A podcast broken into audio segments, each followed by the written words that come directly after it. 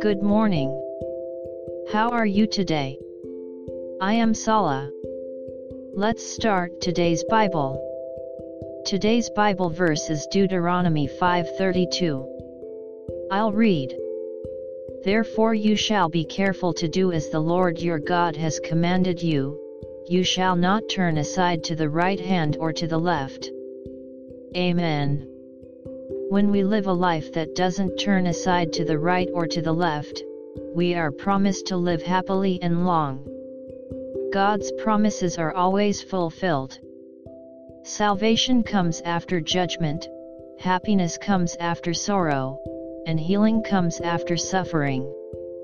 So even if you are suffering now, the day of joy will come later.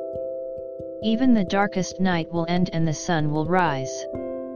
May a good God always be with you today. God bless you. See you tomorrow.